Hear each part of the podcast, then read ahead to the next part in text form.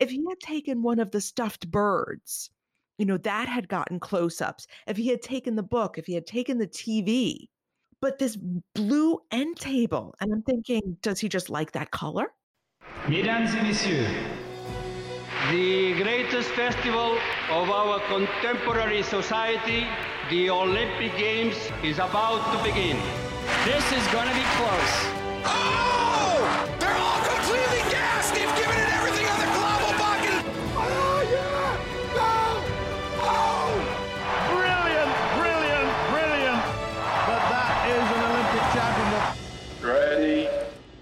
Hello, fans of TKFLASTAN, and welcome to another episode of Keep the Flame Alive, the podcast for fans of the Olympics and Paralympics. I am your host, Jill Jaracz, joined as always by my lovely co host, Alison Brown. Alison, hello, how are you today? I am unpacking all my white clothes since now we are allowed to wear white clothes after Labor Day. I mean, after Memorial Day. I do not allow myself to wear very many white clothes because they do not stay white for very long. Yes, and I will be breaking out the barbecue and various and sundry buntings of red, white, and blue. Sounds good. You know, for me, this weekend is Indianapolis 500 weekend. And as a native Hoosier, the race runs thick in my blood. As does the diesel fumes. but it's also a good weekend. You know, it's also like like the traditional traditional, even though dates kept getting pushed forward, the traditional start of the summer movie season. And so we are having movie club today. Film Club Fran is back to discuss Foxcatcher, the movie based on the book that we read for our most recent book club, the uh, Mark Schultz story of how uh, John DuPont uh, murdered his brother Dave. And uh, it stars Steve Carell as John DuPont and Channing Tatum as Mark Schultz and Mark Ruffalo as Dave Schultz. Take a listen to our conversation. Movie Club. Fran, welcome back. We're talking Foxcatcher. What do you have for us? Well, today we are going to talk about Foxcatcher, which came out in 2014, and it stars Steve Carell as John DuPont, an eccentric uh, millionaire, and Channing Tatum and Mark Ruffalo are a pair of brothers who are wrestlers. It is based on a true story of the two brothers who um, are Olympians. They're gold medalists uh, from Los Angeles in 1984 in freestyle wrestling. And it's the story of how these two brothers became associated with John DuPont, who is a millionaire.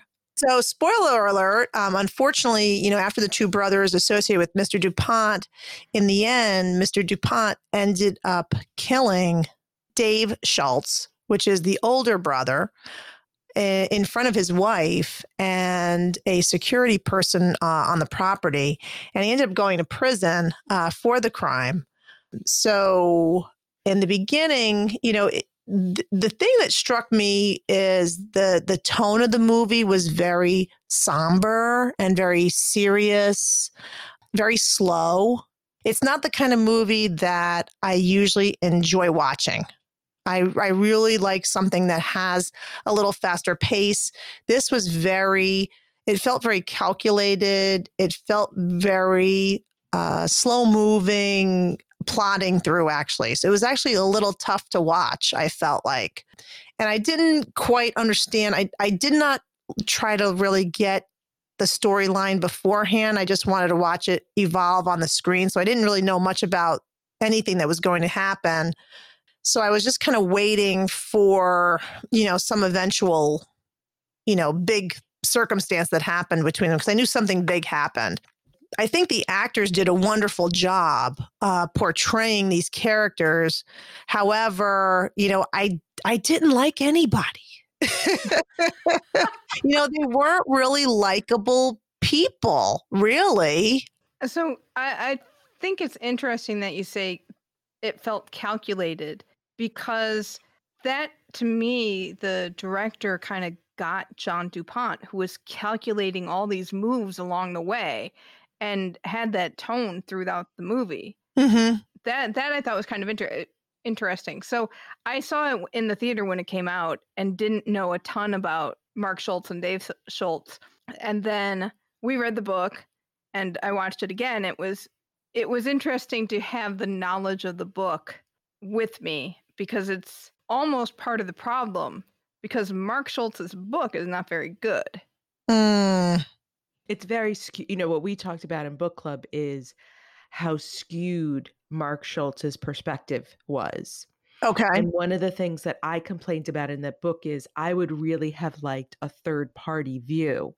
Mm, And the way this movie is constructed, even though Mark is the central figure in the movie, it is more of a third party view. mhm, And mhm. I definitely felt like I was getting, in a strange way, a much more complete picture.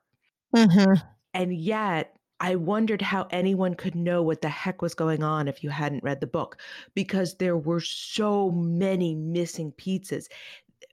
The way this movie unfolded, it was almost like a series of vignettes, Right, Mhm. right. with like snapshots. And even they did like a fade to black Right. between sections. And I would have been confused. I remember as I was watching it, I was thinking to myself, okay, so in the book, this is where we are. But uh, what you mentioned about the acting, the physicality of all three of the main Mhm. actors was so good. When Channing Tatum first appears on the screen and he has that almost Neanderthalish stance and walk Mhm, and mhm. method of eating was brilliant and and Mark Ruffalo's sort of gentle yet still hulking quality to him no pun intended as he has Mhm, also played the. Hulk and then that you know that as you said the very calculating movements of Steve Carell Right. was I think what made me feel like I was getting a, a, a fuller picture of the story but I didn't know what the heck was going on and I read the book but it's it's unfortunate because and i don't know if if mark goes into this in his book but you know when you first meet mark in this movie like you said he's very quiet he doesn't talk that much neanderthal just shows things through his movements you know and doesn't really talk that much. So then i was thinking to myself okay is he slow? Is he autistic? You know what wh- who is this person? And it, it almost seemed like he was very simple. But then you know you learn that he went to college and i'm like okay well he went to college and then when i started doing some research online and i was reading some clips of, of things that he said his clips were very articulate so i'm like okay well this doesn't seem like the same person that was portrayed in the movie I got that impression as well. I thought they portrayed him as intellectually disabled in some way. Correct. Yeah, that's how I felt. I'm like, Huh. is this, you know, you know, it, it just seemed like that because it seemed like also that Dave was always the protector. You know, he always felt like he had to protect his brother and do things for him. And I was thinking, well, why isn't he doing things for himself? I mean, he was a an Olympic champion. Yeah, he did that one talk in front of the kids in the beginning of the movie, but he didn't seem thrilled to do it. So, you know, was he down on his luck? Was he, you know, did he have no skills? You know, why why wasn't he doing something other than, you know, sitting in his second floor apartment eating day old food like by himself? I, I think it's a combination of all of that because one of the things in the book seemed to be that he didn't have very many friends. So he shuttled back and forth between parents a lot growing up. And then uh, when he was a competitor, he just had this focus on himself, kind of, and did not want to necessarily get to know his teammates. And I think that was part of the the book that you got the sense that he was just kind of I am an island kind of guy. And I think what in the movie it makes it look like, oh, he's living in his brother's shadow, which is kind of part of it. Hmm. And then also he's very poor because wrestling doesn't pay anything. Right. And, and then I think for him that was it. Like didn't think much beyond what am I going to do when I'm done with my competitive athletic career? hmm you know, maybe he figured he'd go on and coach, but there just doesn't seem to be much to him Right. necessarily personality wise. You know, he plays his, his his Game Boy and that's probably about it and watches TV. And it was very strange how, you know, all of a sudden, like he gets this phone call from John DuPont about wanting to meet him. And I'm like, this is just very strange. You know, it almost felt avant garde, you know, how he gets in this helicopter and and I'm just like, well, where did he start out from? And then I had to I googled where his brother was working and I'm like, okay, they're in Massachusetts. Okay. And then I'm like, well, why did he take a plane to Pennsylvania? and then a helicopter. Well, in, in reality, he was in California.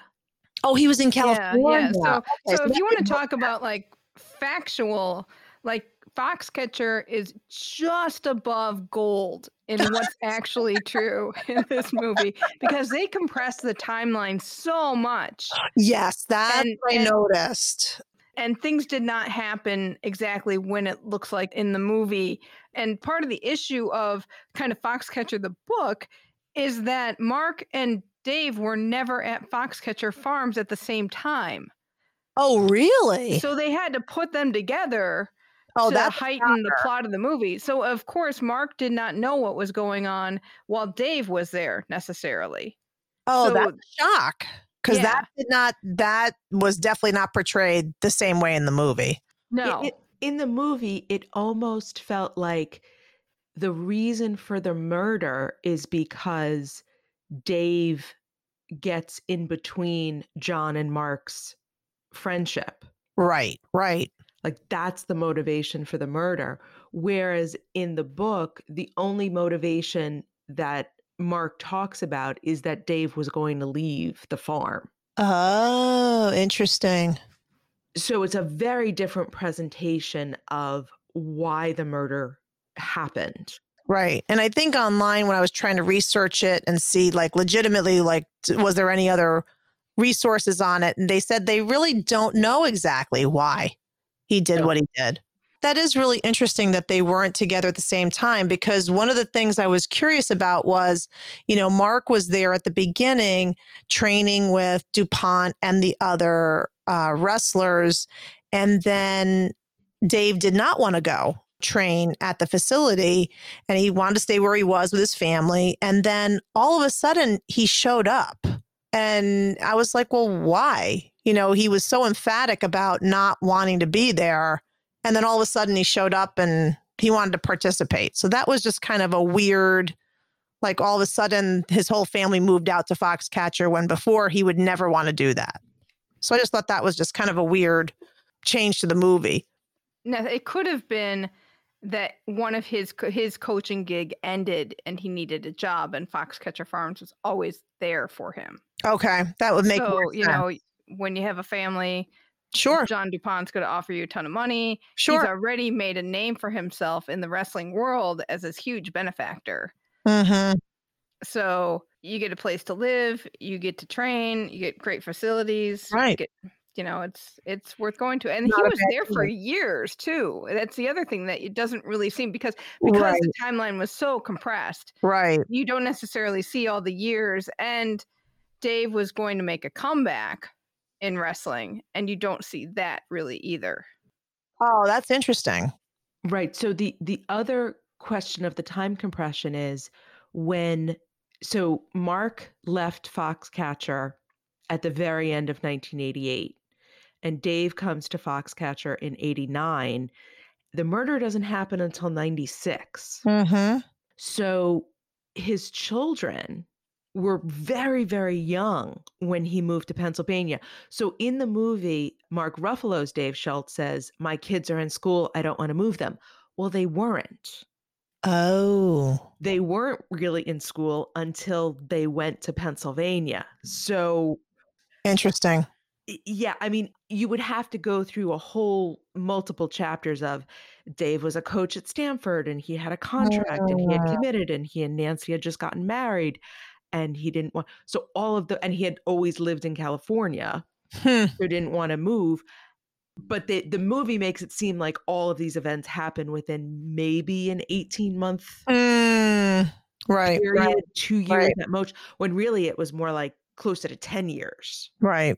It just seemed very weird. Like the whole scenario of, you know, Mark with John. And you can see that, you know, John, it, they portrayed John DuPont as this eccentric very wealthy person with just weird kind of affect and just you could tell he just was not a well liked person and you know they they made a point to to talk about how you know the only person that was his friend when he was young was this other the chauffeur's kid and he, he found out later that his mother had paid him to be his friend and and I mean the way you know that he portrayed him you could see why. He was just a weirdo. You know i don't know how how true to life he was but he just seemed very very odd. And then the question i had too and the way it was portrayed in the movie there almost seemed to be a little bit of a sexual tension between mark and john. And they didn't overtly you know do anything sexual but it just seemed like you just kind of had that feeling. Like was there this kind of almost sexual tension in the room between them? You know there was that odd scene where uh, john showed up and asked mark to wrestle and it was like middle of the night and they're in the the wrestling room in the dark going through moves and you're just going you know what the heck you know this is just really weird yeah, and y- you may have seen that in the research you did because it's one thing that Mark Schultz didn't like. He there were times where he really liked the movie, then times where he really didn't like the movie. Mhm. And he seemed to flip back and forth on a dime too, and he did not like the sexual undertones Mhm. of a possible relationship between him and and Mhm. DuPont. And it was odd too because I was looking into just research on the people and it, it came up that John DuPont was married.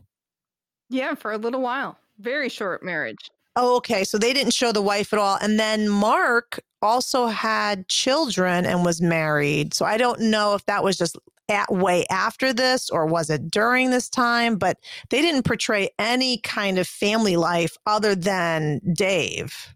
There was a girlfriend of Mark's during this time, but his marriage happened after he left Foxcatcher. Okay. And John DuPont's marriage was very, very short. Hmm.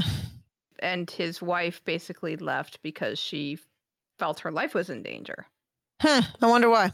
Well, his mother didn't seem very loving. I I felt like they kind of put her in as a character as this very offhand trope of the cold mother to Mhm. explain the crazy son. Yeah. It was too bad because you just saw this classic, oh, my mom never gave me any attention and love and I'm I just wanted to prove myself to her and uh, but I hate her at the same time. Right. And and she- calls wrestling a low sport. Oh, know, that "Don't- was so bad. be involved in such a low sport, John.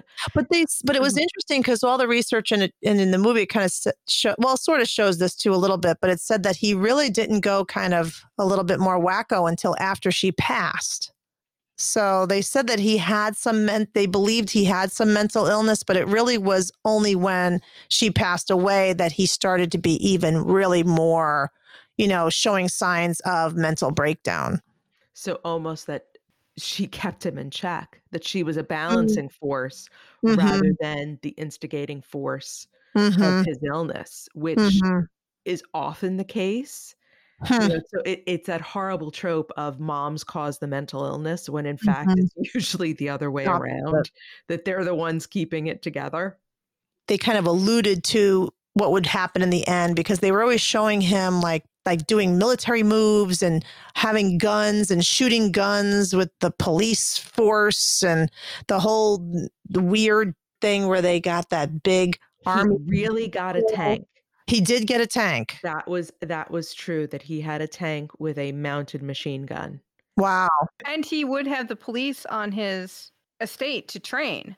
That was another aspect. They'd go to there to to practice on the oh, shooting range. And that would make more sense if they kind of fleshed that out a little bit more Yeah, I want to go back to the sexual tension because the way this movie is structured, it feels like Mark's reaction to this somewhat covert homosexual, certainly eh, presented from John, is the reason he wants to leave Foxcatcher. And without that sexual tension, there's no reason for their relationship to have fallen apart, which I thought was again kind of a lazy shorthand in this movie. Well, I don't I didn't didn't understand. So he went to the championships, then he he didn't do so well and then he ate like crazy, you know, in frustration. That's how I took it. And then his brother realized what he had done and kind of got brought him back from the edge to, you know, eventually win and do really well. And then there was that awkward, tense scene where John wanted to go in to see what was going on with Mark, and Dave wouldn't let him come. And Mark had this really weird, glaring, you know, zoned out look on his face. And and I'm like, well, it, it was it all just Mark resented John for showing him all the drugs and getting him involved in all this, you know, stuff that kind of detracted him from his sport or was it more like you said more of the sexual side of things and he just felt super uncomfortable i mean there was also the scene where john flat out you know backhands him you know in front of the other players. So was there more physical abuse by john to mark and he just kind of had enough? But it, it felt very odd that all of a sudden mark just shut down and said i'm out. You know so that part of the movie i thought was kind of more vague than it should be. Right, and it's hard to understand coming in to watching this wrestling tournament if you don't know what's going on. So that was the Olympic trials and to get your spot on the Olympic team, and this happens today too. You have to win the best 2 out of 3 matches. So Mark loses his first one and, and then he gets all frustrated and furious and he eats all of room service and then Dave is like, no, no, you still got a chance. We got to get you back. And he still had to weigh in. So, of course, it's time for the, the infamous cutting scene, to which I almost puked myself. It's just, I'm sorry, I can't watch that stuff. So he cut and came down and made the, the Olympics. But I know in the book, this is for the Seoul Olympics. If I remember it correctly, he was tired of DuPont's just kind of layers of abuse directed at him. And it may have just been subtle abuse, but he basically threw his matches at, in Seoul because he didn't want to give John DuPont the satisfaction of having an Olympic gold medalist on his squad. Interesting. Well, that's how Mark presented in his book. Yes, right, uh, right, yes, right. exactly. That's the spin on why he did so poorly. Right. And it definitely seemed like the apologist version of what happened in Seoul. I mean, considering that even Mark admits that in the run up to Seoul, he was doing cocaine, he was not training the way he should have been. Um, the whole incident of the what happened at the Olympic trials and him having to cut at the last minute, he did include that in the book. So isn't it easy to have the excuse? Mm-hmm. And they they do somewhat present it in the movie where where Dupont is in his corner at Seoul and he looks at him. Uh, uh, Mark looks at at Dupont and just kind of stops trying. Mm-hmm. Mm-hmm. Like I can't do this. And the, in the in the movie they presented as he comes home from Seoul and leaves immediately. Right, right, right. So in the book, how long did it take for him to leave? Not long. I mean, a couple of months. Okay. It wasn't long. It definitely Right, was. He right. home from Seoul, kind of got his bearings, figured out what he was going to do next, got a job in Utah, and left. Little tiny details are the guy who was weighing him in at the US Olympic trials was Mark Schultz. That was his oh. cameo in the in Oh. Darn the it, I film. it. Yeah, exactly. Then I also wanted to know maybe he had been there long enough, but remember how he you show up at a mansion and you've got a car full of stuff. And you leave said mansion in which you are living in a fully furnished chalet, and you leave with a moving truck. Did he walk off with a bunch of John DuPont's furniture? That's what I really wanted to know. What did Well, he did walk out with that table, and he definitely did not come in with that table. Like, why, out of all the items they could have shown Channing Tatum carrying, it was this royal blue end table? Like, did that make an appearance somewhere else in the? mo- Maybe there's a cut scene where that end table has some purpose. but it was such an odd object to be holding. Like if he had taken one of the stuffed birds, you know, that had gotten close ups. If he had taken the book, if he had taken the TV, but this blue end table, and I'm thinking, does he just like that color? It's Foxcatcher Blue. Why would you have it remind you of that place? Well, right. It was such an odd item to show him carrying out. And and such a definite choice. Like it wasn't random. It wasn't like they showed him carrying a whole bunch of things. Interesting. I was geeking out through most of the movie at uh, Anthony Michael Hall making an appearance in this movie. I was like, oh my gosh, is that Anthony Michael Hall? And then I wanted to see more of him, and there, he wasn't in a lot of the movie. No. No, and, and speaking of cameos, U.S. wrestler Bruce Baumgartner uh, makes an appearance early on. He is one of the USA Wrestling officials, Oh, neat. and he actually, Mark Ruffalo, as Dave Schultz, calls him Bruce. Ha. So it it highlights that a little bit. So I thought that was interesting that many American wrestlers and people involved in the story were involved in this movie.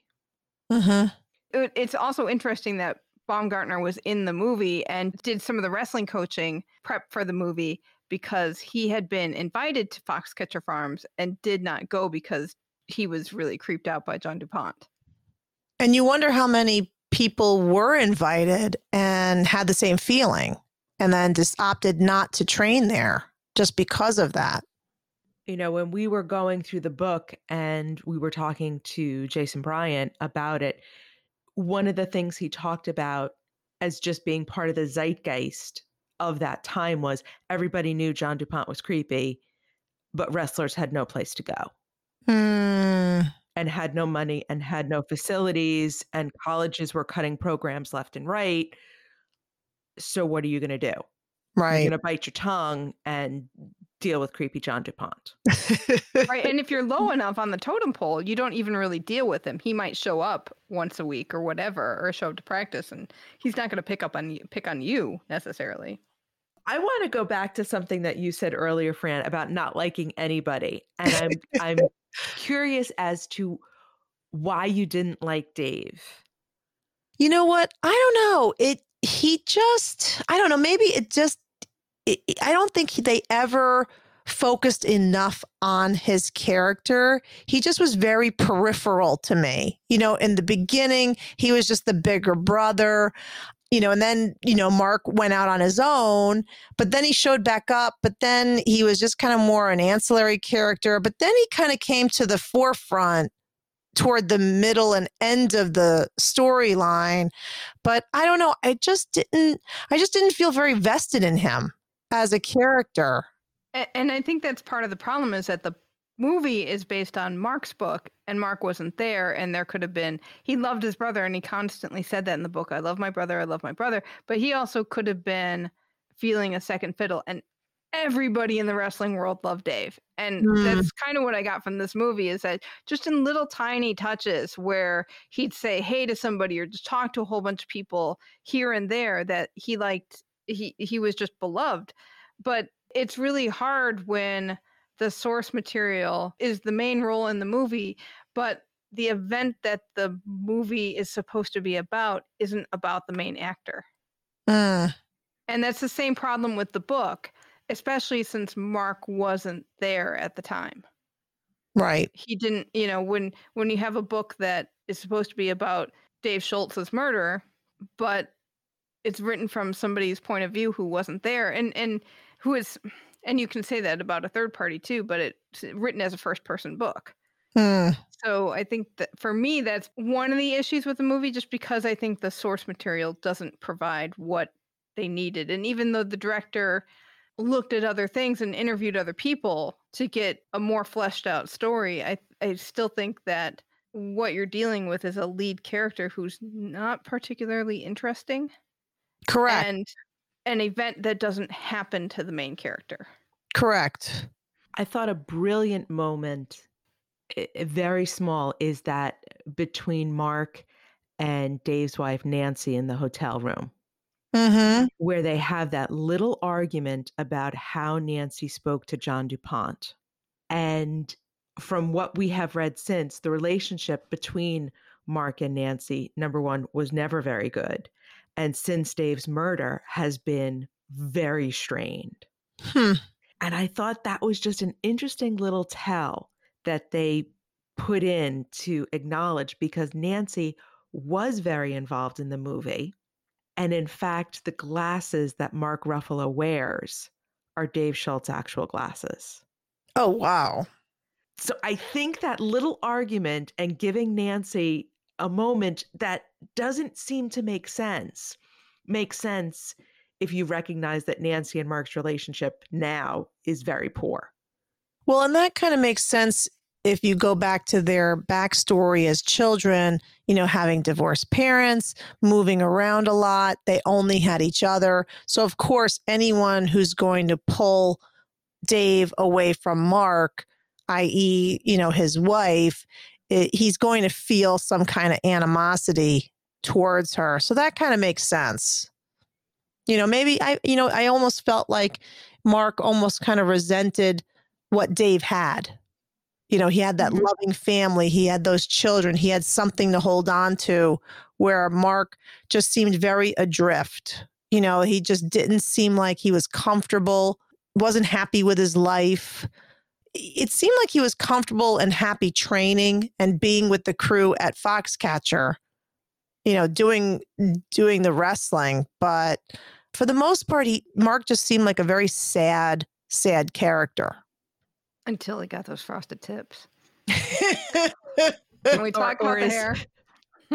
or as Jill texted to me, his cocaine hair. Yes. and I thought it was very odd that an Olympic athlete in training for a major event would all of a sudden like choose to do drugs. Cause I'm like, wasn't there drug testing? I mean, how yeah. I mean, how did he think that this was going to end up? You know, it just seemed very odd that he would make that choice. He could have easily said no. In the book, Mark definitely glosses over the cocaine use. Third party reporting and stories were that his cocaine use was much more serious mm-hmm. than what he included in the book. And I guess they sort of glossed over it in the movie because of that.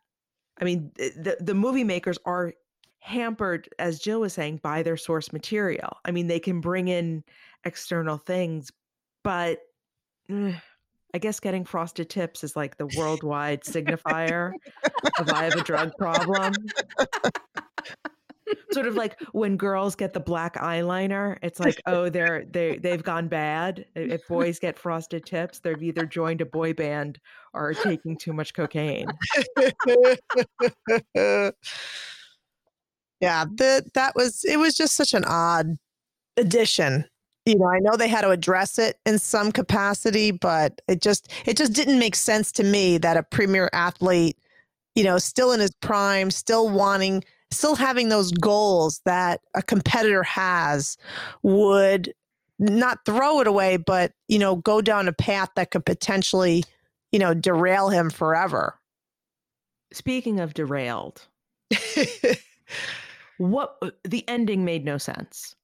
I mean, I understand the context of the ending because we read the book, but as a movie, it was the most unsatisfying ending. Oh, completely. I wanted a trial. I wanted to see what happened afterwards. I wanted to see if like Nancy sued for for money and you know what happened. Yeah, and we get his one Mark's one MMA fight, and yeah, right. and uh, and what we don't also don't see because of a compressed timeline is that there was a big standoff. I mean, John yes. du Pont hold up hold up in his uh, his mansion for days. I mean, that they, was more compelling to watch actually. Mm-hmm. So I don't know why they decided to just have him like look like he was like a weird lost plumber in the bowels of a part of his mansion, you know, instead of the standoff, because that would have made more sense. You know, when I read that online afterwards, I was like, oh, well, that's a more plausible ending. Some, you know, I was talking to my husband about it and I'm like, well, he was a millionaire. I mean, you With know, tank with a tank. I'm like, of course. I mean, well, first of all, it was interesting because of of course his lawyers pleaded insanity, you know, at his trial. And, you know, so I was kind of half joking, half serious in the car with uh, my husband today saying, well, of course he was insane. Why would a millionaire kill somebody in broad daylight, you know, in front of witnesses, you know, when he could have had someone else do it for him? And then afterwards, you know, he could have disappeared. so it just was a very odd situation. But I guess that was that kind of encapsulated who John du Pont was. He was odd. He was weird. You didn't know what was going on in his mind. I guess he carried weaponry a lot. I mean, I think there was an episode I read about where he actually accosted another wrestler with a firearm previous to that episode. And the wrestler, I guess, got him to put the gun away and abated the situation. So I, I don't think that that was the first time he pulled a gun on someone at Foxcatcher. And once again, we get a transformational hairdo from Channing Tatum. Somehow, I guess he has the redemptive bald head now at the end. I, I didn't understand any of that ending sequence where they show him going into the MMA fight with the shaved head. And yet Mhm. it was so definitive. I mean, there was nothing accidental about y- using that story and and that physicality. And yet it made no sense. It didn't make any sense. I kind of wonder what the director's cut is like. Mm, It was originally 4 hours long. no, not going to watch it. No way. You couldn't pay me. I'd rather watch more of Gold. At least there we got song and dance, man. and, and the other side of the mountain, part two. You know what I thought was so interesting was how unattractive both Channing Tatum and Mark Ruffalo were in this movie. Both Right. are very attract. I mean, especially Channing, Channing Tatum. I happen to be a Mark Ruffalo fan. How truly attractive they are and charismatic. Right. And in this movie, they're not. They're very flat, very flat affects. And in pictures, looking at pictures of the Schultz brothers, they were more good looking, I felt, than the way they were portrayed in the film, especially Dave. The hair and the bald spot. and the stance, their physicality was, Mm, was, was ugly. so it was ugly. apish, which I, I know a lot of wrestlers have that sort of heavy movement and slouchy movement, but it felt like, really, we're going to knuckle drag these guys? Wow. It seemed very pronounced that they came across as just almost like these dummies. You know, when I didn't feel like that really did them probably any justice. I mean, to win a gold medal, I mean, you have to be, I'm assuming, pretty intelligent and know know what you're doing, know what you're capable of, you know, have that have a fire within you. And I didn't really see any of that portrayed in the movie. And that may be hard because maybe we didn't see whatever fire got Mark to that gold medal in in Mhm. 84 and you're dealing with the aftermath of what next and Mhm. yeah I've got another 4 years in me but I'm also looking at the life of a pauper hmm and yeah, and dealing with that could be that post Olympics depression Blues, that we yep. hear a lot of Olympians get. So And we didn't even get any really good Olympic montages in this movie at all. And no, No. training montages, No really. training montages. We didn't get any Olympic fanfare that we could critique and make fun of for its inconsistencies. Oh I man. mean, to be, to be fair, you know, I, I complain about tropes, but this what did not have any of no, it didn't. the No, It it didn't. tropes that we have come across on Correct. so many of the others. Right. And I, I got to say, props to the makeup artist who gave Mark cauliflower ears as the movie went on. Because you saw at the end, they just kept getting more cauliflower Mm, And like, wow, they did a really good job at showing that progression of physicality mhm, throughout the thing. So mhm. I know I don't think it. Well, obviously, it's not a movie for everybody, but I, I think if you know the uh, know something about the story, it, you can bring more to your viewing experience than you get going in cold. Yeah, it would have been interesting to have read Mark's book before. No, no, wouldn't have. Maybe somebody else's book then, perhaps. The only thing that saves this movie for me were the absolute tour de force performances. Mm-hmm. Yeah, it was it was incredible acting. There's there's absolutely no question. I mean, you really did not see, like you said, you didn't see handsome Channing Tatum and charismatic Mark Ruffalo or you know anchorman Steve Carell. I mean, you saw real, you know, guttural, visceral people portrayed on the screen. So I really kudos to them. I really they they really did a great job of what they were trying to do but maybe like you you guys said it was just the source material and you know what they had to work with just really wasn't you know something that really engaged you know me as a as a as a viewer. Well i think we'll end it on that note. Thank you fran. Hopefully our next selection will be much more interesting but yeah i don't know. Creepy creepy movie yeah, But, no uh, more creepies. Let's get some heartwarming tropes going next time. Except our next one is called Murder Ball. but there's probably a lot of heart in that movie we'll find Or, out or hearts getting ripped out, like that Indiana Jones film. I sense we're on a theme here.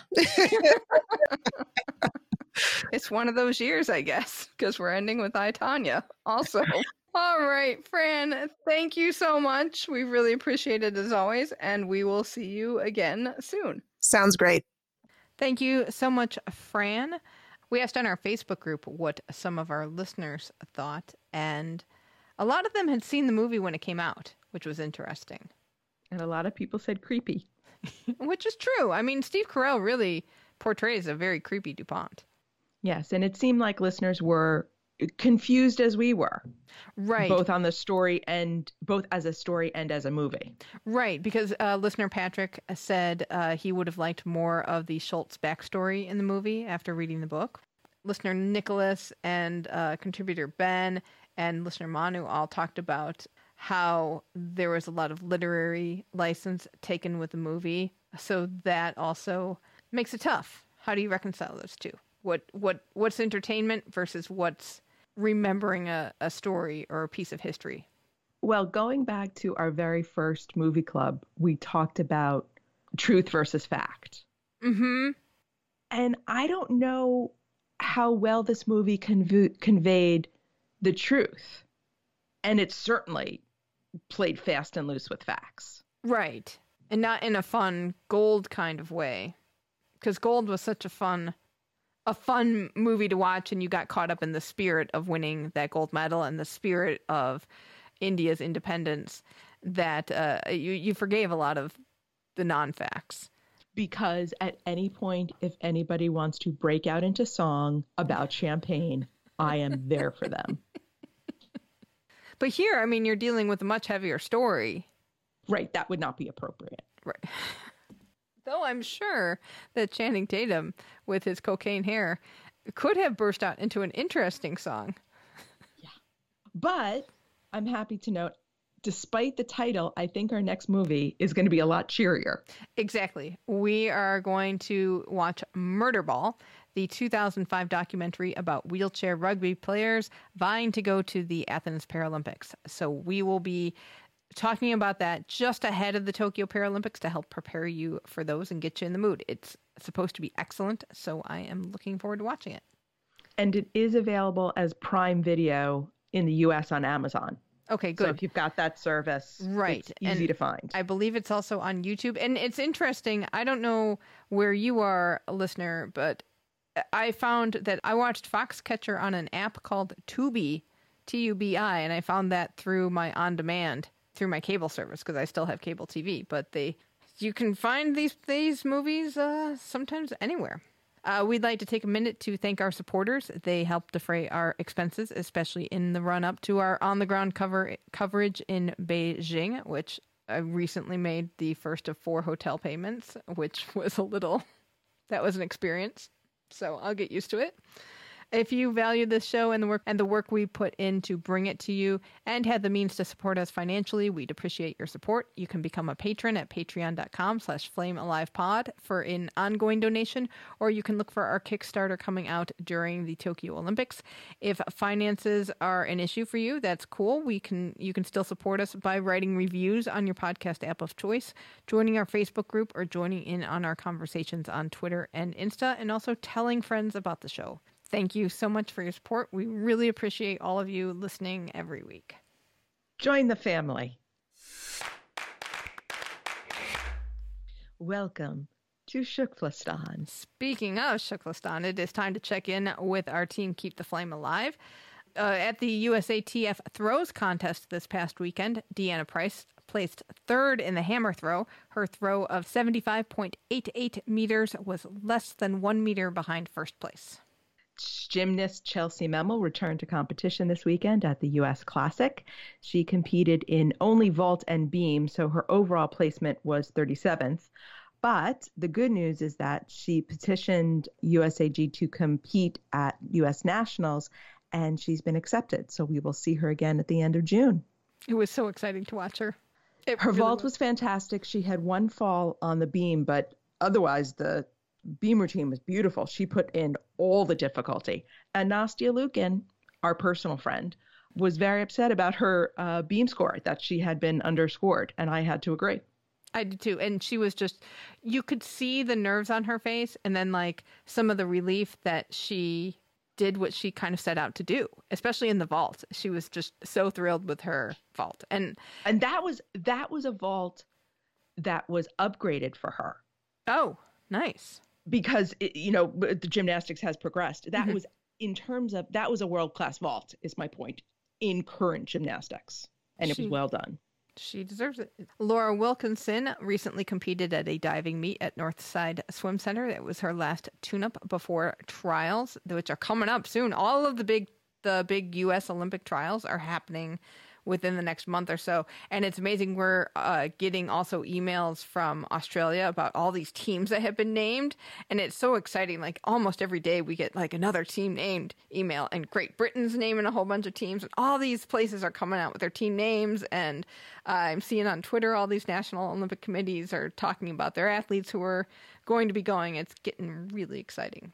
And Samantha Schultz won her seventh U.S. Modern Pentathlon Championships this past weekend, and we will have a link to the replays in the show notes. So, because it is Memorial Day weekend here, we're going to make this show a little bit shorter and uh, call it a day. Get, Get kinda, that barbecue fired up. That's right. Barbecue fired up, white clothes, and for me, a bib to cover to, to, to hold that barbecue sauce. That'll do it for this week. Let us know what you think about Foxcatcher. Email us at flamealivepod at gmail.com. Call or text us at 208 352 6348. That's 208 Flame It. We're Flame Alive Pod on Twitter and Insta, and keep the Flame Alive podcast group on Facebook. Join us next week for our discussion with shot put gold medalist Michelle Carter. It was a good one. You, you will not want to miss this. So, as we go out to music by Archdale, thank you so much for listening, and until next time, keep the flame alive.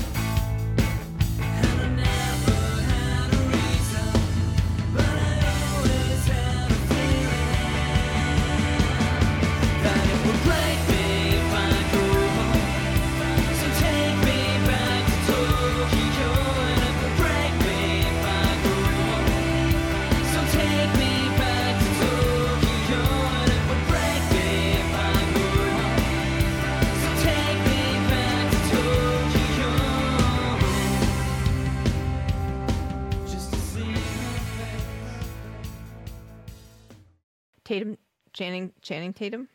I can't remember. It's two names that sound good either way. Channing Tatum. Two great tastes that taste great together.